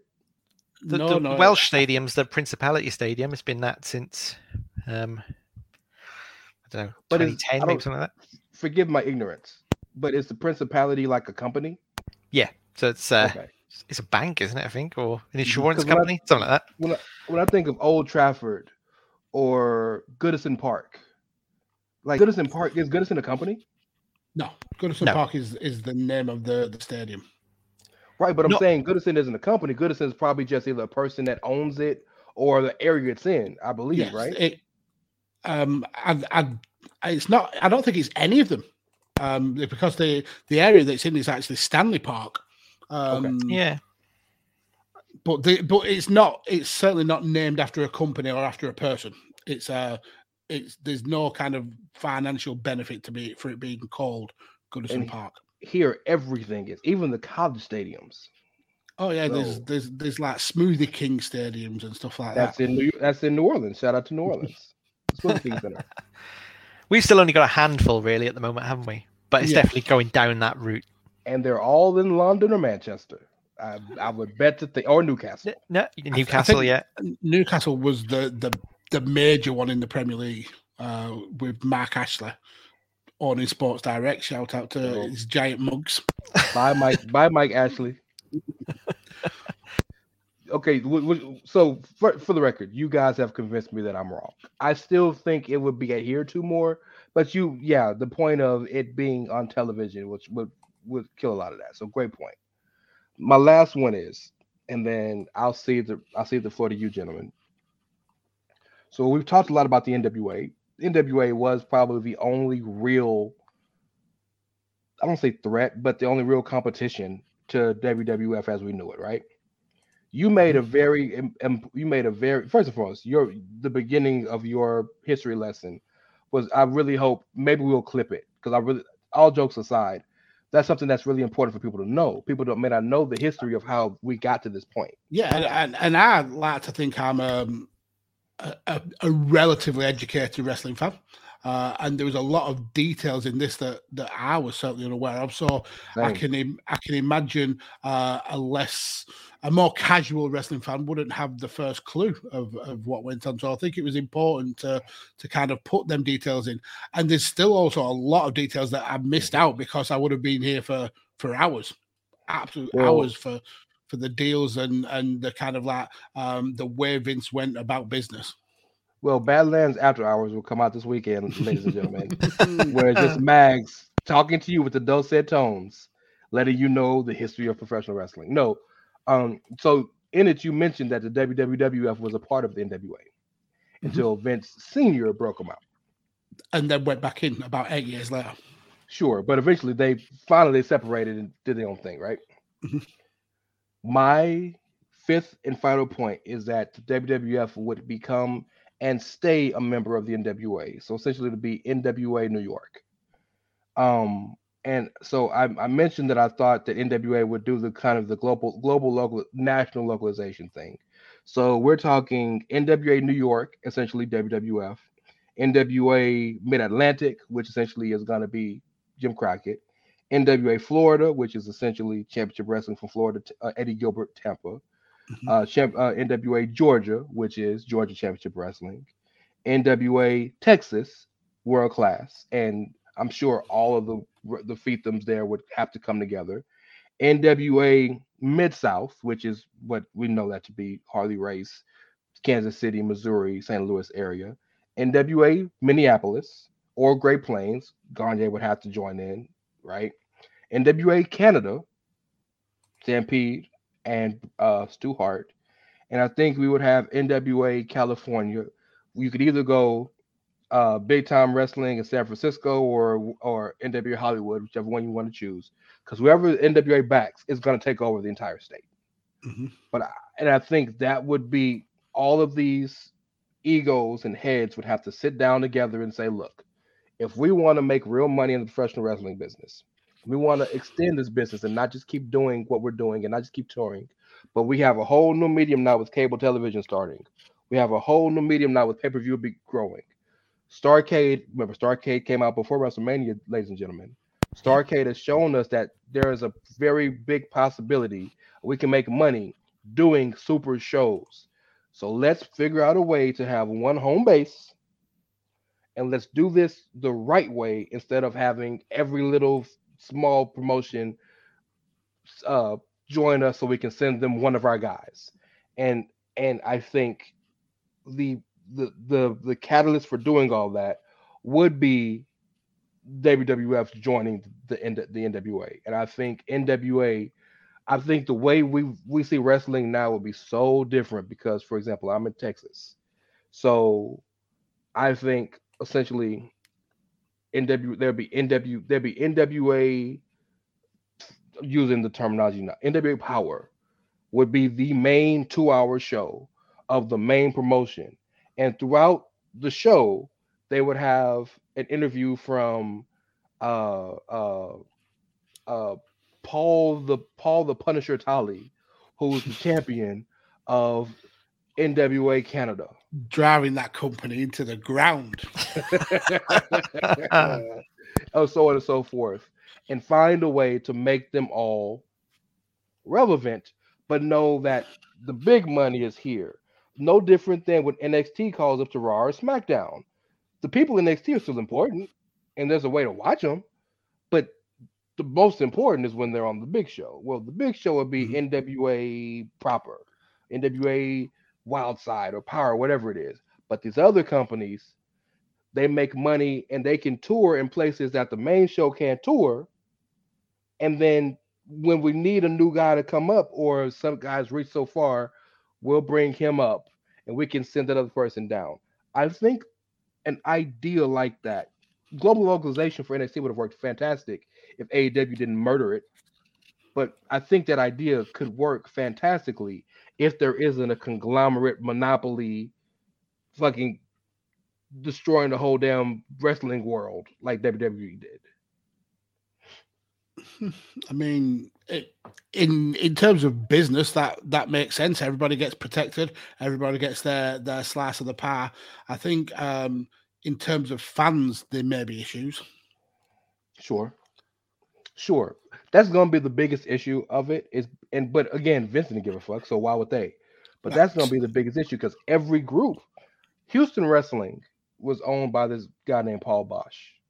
And for it to be just a citywide territory, it's looked at very fondly because we had so I mean Dick Murdoch and Ted DiBiase before it was Million Dollar Man and the Missing Link and and and Flair. So many great people did work down here, and it's it's so revered here in Texas. But that's just one little bit, one little small little promotion. It's nothing close to world class, nothing close to uh Amarillo, nothing close to Southwest. But we love it, right? So imagine the fans of Houston wrestling gonna be upset when Houston wrestling is gone, and now everybody got to watch world class. It was gonna happen regardless. Yeah, uh, I, I think um, the issue that I would have, uh, and I'm sure a lot of fans watching that that product would have, is if you're in the catchment area for for the a certain show for like for the main NWA show, uh, and you're getting snippets from these other promotions, and you're interested in those other promotions, but you can't see those shows because they're only syndicated in their area. That that to me would be frustrating if I if I was in Georgia and I saw um, something from NWA Indiana and I thought, oh, that looks interesting. I'd like to see what happens um, with that storyline, and then you you get nothing. You get a ten minute segment or one match. I'd be frustrated that that's been kept away from me because of geography. Let me read to retort real quick and I'll give it back to you, Tully. If we're talking about the time period in which this happened or would have happened, I'm not talking about this is happening in 2021. I'm talking about the time period in which we're talking the mid, the early 80s to the mid 80s, and so on and so forth. They didn't know anyway. The only reason people knew what was happening in other companies was because Vince went went uh, global, and the rest, and the and the and the the um, trader mags. Yeah, and and I I, So- und- I understand that point, but if you're then saying, "Oh, but there's these other companies that we're all involved in," here's a snippet of it. Cool. How do I get to see more of that? Well, you can't. So I'm just I'm just I'm just tickling your balls and you, with the you- money, big dog. If you spend if if you if you hit that nine nine nine ninety nine ninety nine on on the hotline with Gene Okerlund, we'll send you a tape, brother, brother, for forty nine ninety nine, twenty nine ninety nine Plus shipping and handling. But but as a fan, that I know that that would frustrate me in particular because good I'm a I'm a I'm a storyline guy. I'd like to um to to know why the wrestlers are in the feud that they're in, what what's kind of uh, coming uh, further down the park. Um, I would be massively frustrated if I got to see watch a uh, a missing link versus Ted DiBiase match and then nothing else afterwards, and I'm like, wow, what what's the follow up? What's the what's the story? Tune in next week to to see it. Oh, I can't because I don't live in Amarillo. I live in Moise or Boys, Indiana, or whatever it's called. And I, Well, I- I- well, Idaho, but good try. and, and that's I think that's that's more an overarching uh, issue that I have with American TV in general.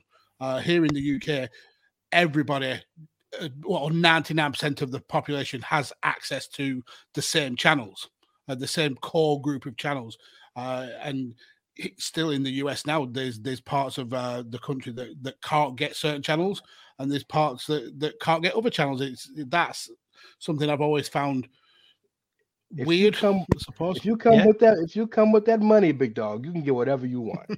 this is America. But uh, you're you're right, Mags. 'cause we- we we've obviously had that frustration uh, being British based um, wrestling fans, and it you could say anyone could have solved it, but but but it was again Vince who solved it by setting up Coliseum Home Video. So Mhm. before we we only had snippets of WWF um, back in the day. We, remember clip, what cha- we had a clip shows. We essentially had clip shows.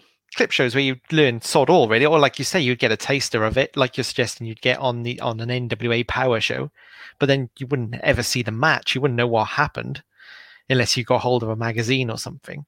Mhm. So then it was Coliseum Home Video that, well, essentially, I'm going to go down another path here, but opened up the UK for WWF. So it's not just America, but suddenly it becomes global.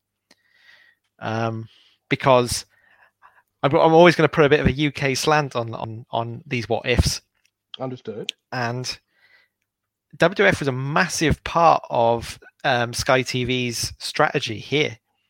So their their big thing was the Premier League, but their second biggest selling point was was WWF, and they made it they made it. So I think so. I think if Vince doesn't take if Vince doesn't take over WWF and uh, and create what he created, actually the British scene was dying on his ass. The British scene was over. It wasn't on TV anymore. You'd still have your local shows with fifty people turning up. You certainly wouldn't have a fake Undertaker rocking up to Exactly, right. Park. Well, our, yeah, shows shows in the nineties were like that: fake Undertaker versus fake Bret Hart versus Yeah. people pretending to be those wrestlers.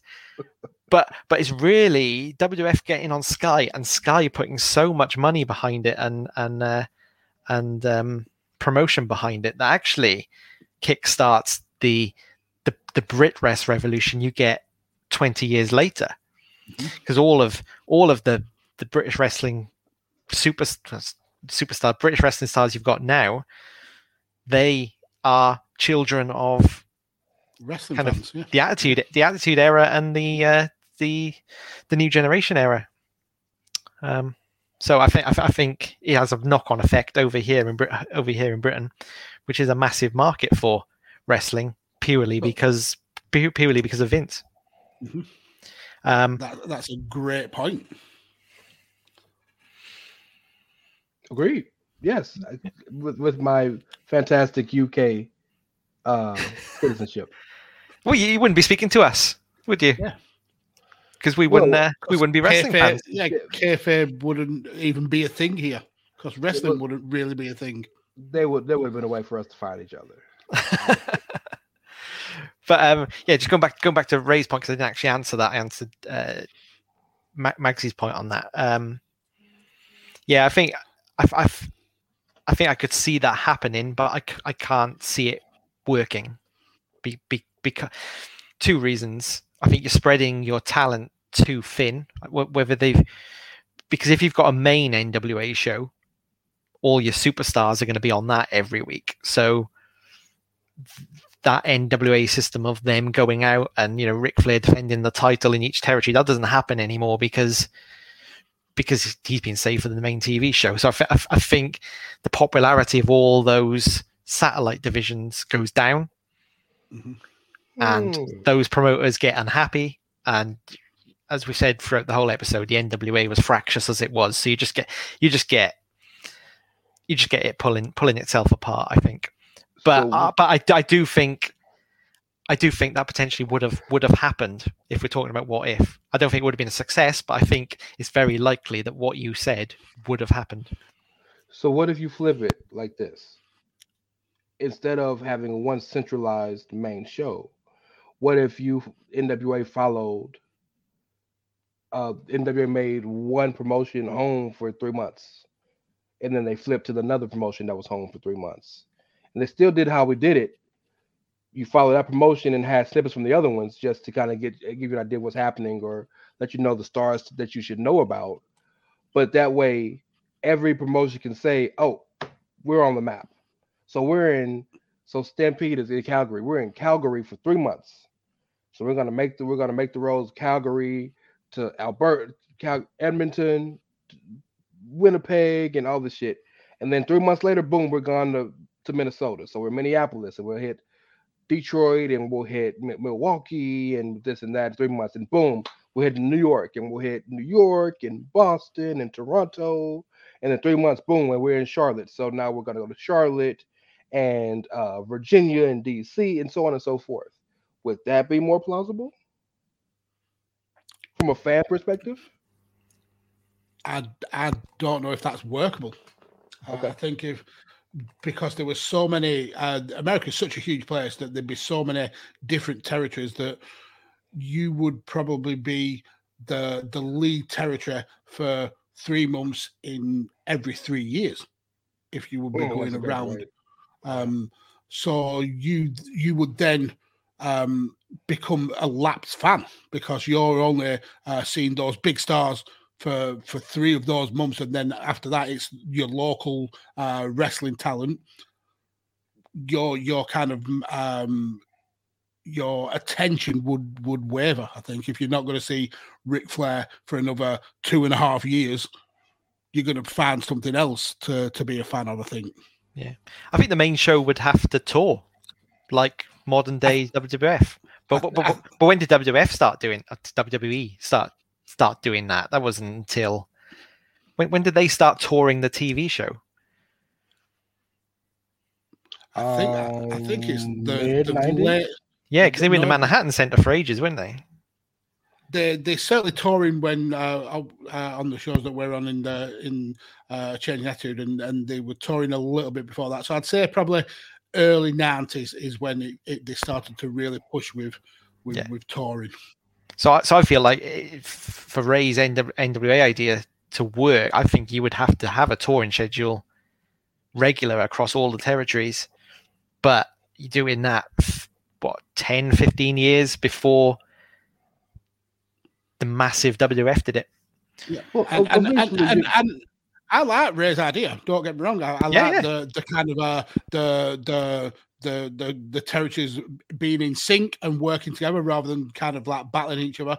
But I still think it leads to the point where we're at now, where there is one overarching main company and everybody else is either feeding off the scraps or is underneath that company's umbrella. So I think we even get to the point where we have our wrestling network, our wrestling channel, uh, or which whichever way you kind of wanted to branch it out, where all the companies are able to to show their product nationally. Um, because um, I would still have this massive issue about not being able to see uh, a wrestling product because I'm in a different location. That would that would boil my piss. Well, Um, if if what that's a hell of a fucking term. My God, visual. Um, Turner is involved here. Turner made networks just for the for the damn Braves. Yeah. So I mean, TNT could might might be NWA I think it happens. television. Um, there was one other thing I wanted to ask you guys or mention. It slipped my mind, I think. But you guys all made great. Oh, this is what it was. And I hate to say this because I'm a fan, and I'm very lucky and blessed to live in the fourth biggest city in the country, and like one of the top hundred in the world. So we get everything here. But sometimes you're just gonna have to res- resign yourself as a fan that your shit ain't just gonna come to your city all the time. It's you, you- right, like my, my like my homies in Cheyenne, Washington, in Cheyenne, Wyoming, just got to understand you're not getting no wrestling shows very often, bro. It is No, yeah, what it is. I understand that, and, and I'm not talking about a tour coming to uh, the tiniest towns of of, of each uh, of each area. What I'm talking about is if if you're having a, a syndicated TV program that's available at, uh, to the majority of the country, and you're only seeing a snippet of what is happening in one certain wrestling promotion, Yeah. I, that would annoy me that I can't enjoy the rest of that promotion.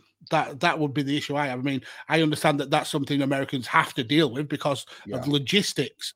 Uh, Yeah. But as someone who's been spoiled, I suppose, by uh, living in a country that's a quarter of the size of Texas, that uh, all the channels that are available to me at the top end of the country are available to um, Paul in the black country, are available to people uh, in in London. So I can still see the same wrestling programs that they can see. That that I think I, I have been spoiled by that, but it would annoy me if I wasn't able to do that. Hey, Paul. Yeah. Would that snippet bother you if it was Shota Umino? What if I if I got a Shota Shota Umino promo, but I couldn't see the match? Well, just whatever the snippet was. If if it was him walking to the damn ring, if I don't whatever it was.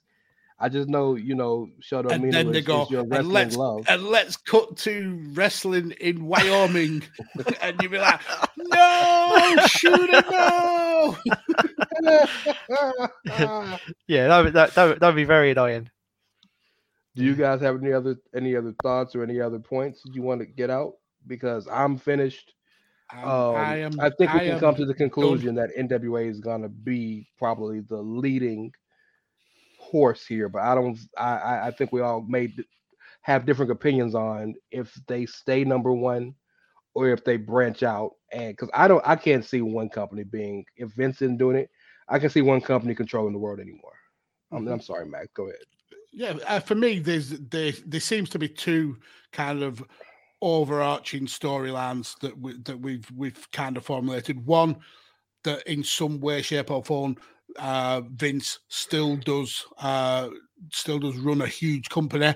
Maybe not to the the size that it that it is, but he's still uh, he's involved in the wrestling business. Or two, um, the NWA uh, kind of take um take almost inspiration from from uh from Vince and um kind of do a similar kind of pathway to to syndication to getting the product on a on a more national um balanced scale i suppose. But uh yeah it, it, was certainly an interesting topic.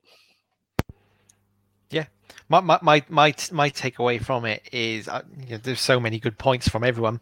Uh, my my takeaway is that I think the the time and the technology necessitated a Vince McMahon, and that's what created, let's call it sports entertainment.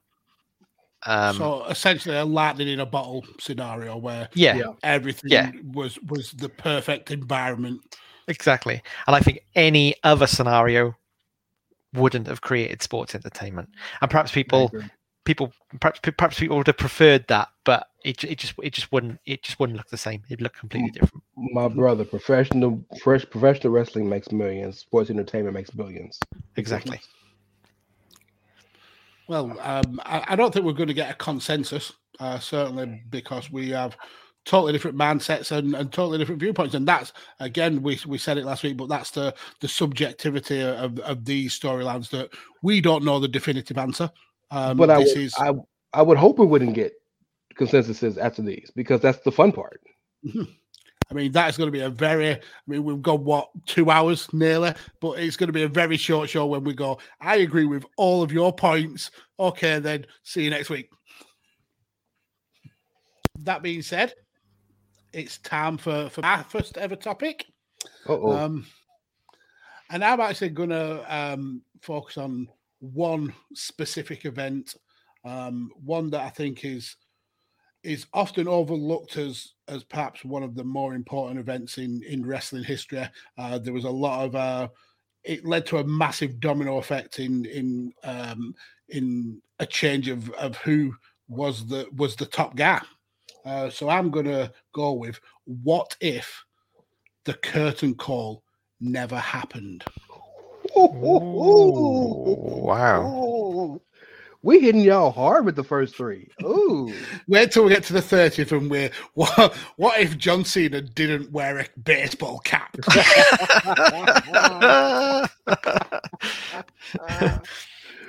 That's good. I mean, we did just touch upon whether Hulk, if Hulk Hogan never wore yellow and red, would he? Mhm. Yeah, so we've kind of already done that. Yeah. So nothing would have changed. It would have been exactly the same. But yeah, that's that's the the the topic. I posit to you two. Uh, what That's if the one. curtain call never happened? That's a good one. I like That is really good. I, I got to call my boy uh, outside of Curvin Carl because he's the biggest Scott Hall fan alive, and I have to get some research now. I like this. Interesting. I mean, and the the ways that you can go with this as well. You can focus on what happened in the WWF, or you can focus on what happens in WCW. Um, you can focus on one particular wrestler or an overarch. So yeah, there's plenty of kind of that um, meat on this bone, I suppose. I like it. I like it. Um, this has been fun. certainly has. Um, but been awesome. It's, it's getting late. We we've talked each other's ears off, so uh, let's kind of uh, hit the bricks, get some uh, social medias and, and plugs done, and, and get on out of here. So you can follow me on the Twitters at Podfather Mags. You can follow this show at Badlands Pod. Uh, definitely go and check out uh, all the rest of the amazing content here on on Chairshot Radio. Um, we are just one of uh, a massive group of amazingly talented creators. So uh, definitely go and check uh, the the rest of the content out. Check out the the website as well. Uh, lots of uh, opinion and uh, analysis there for you.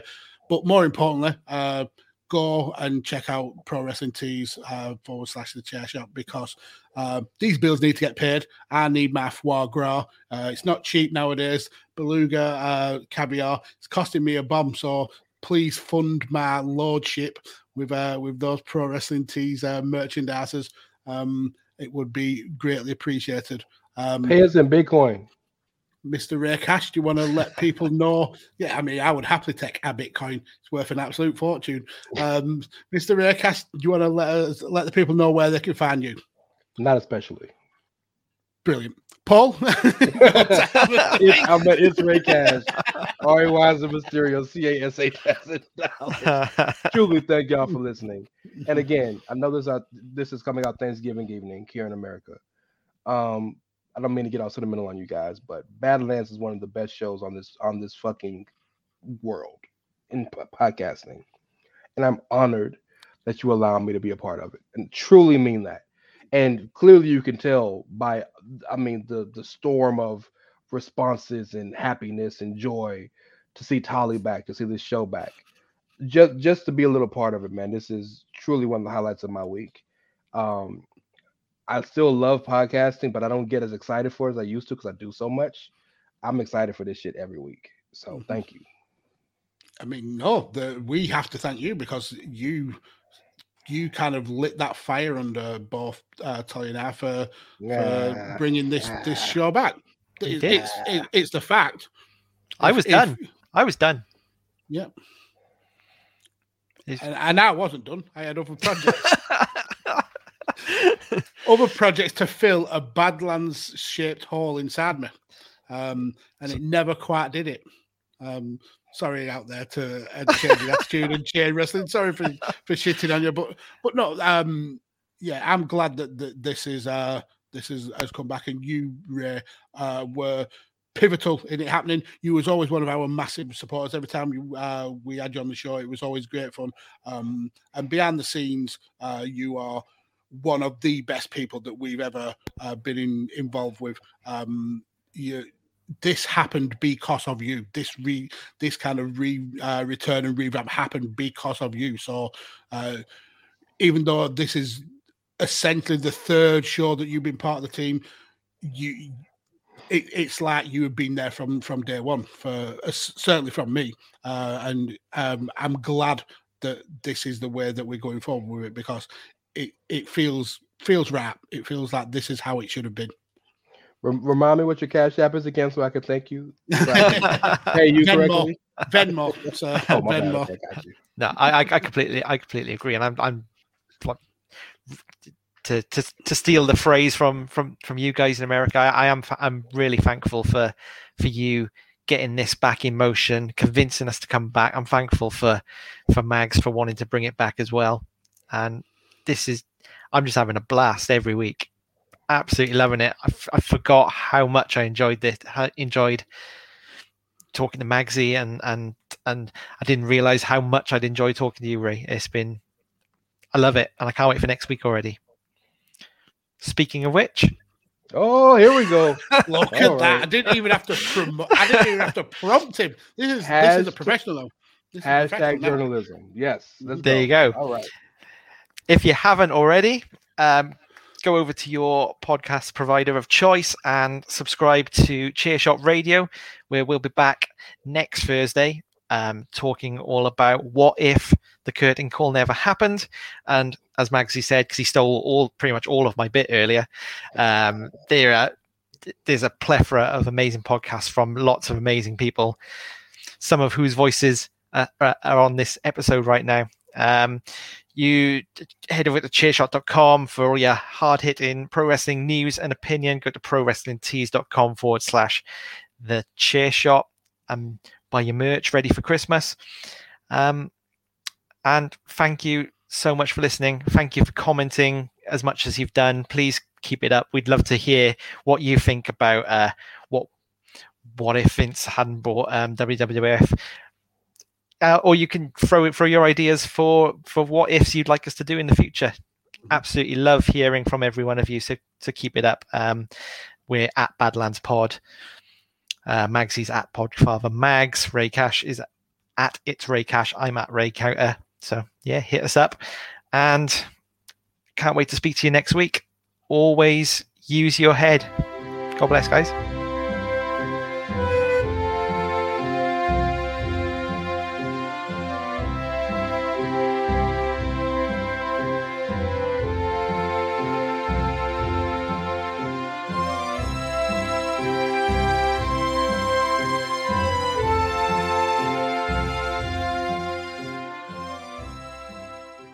Thechairshot.com. Always use your head.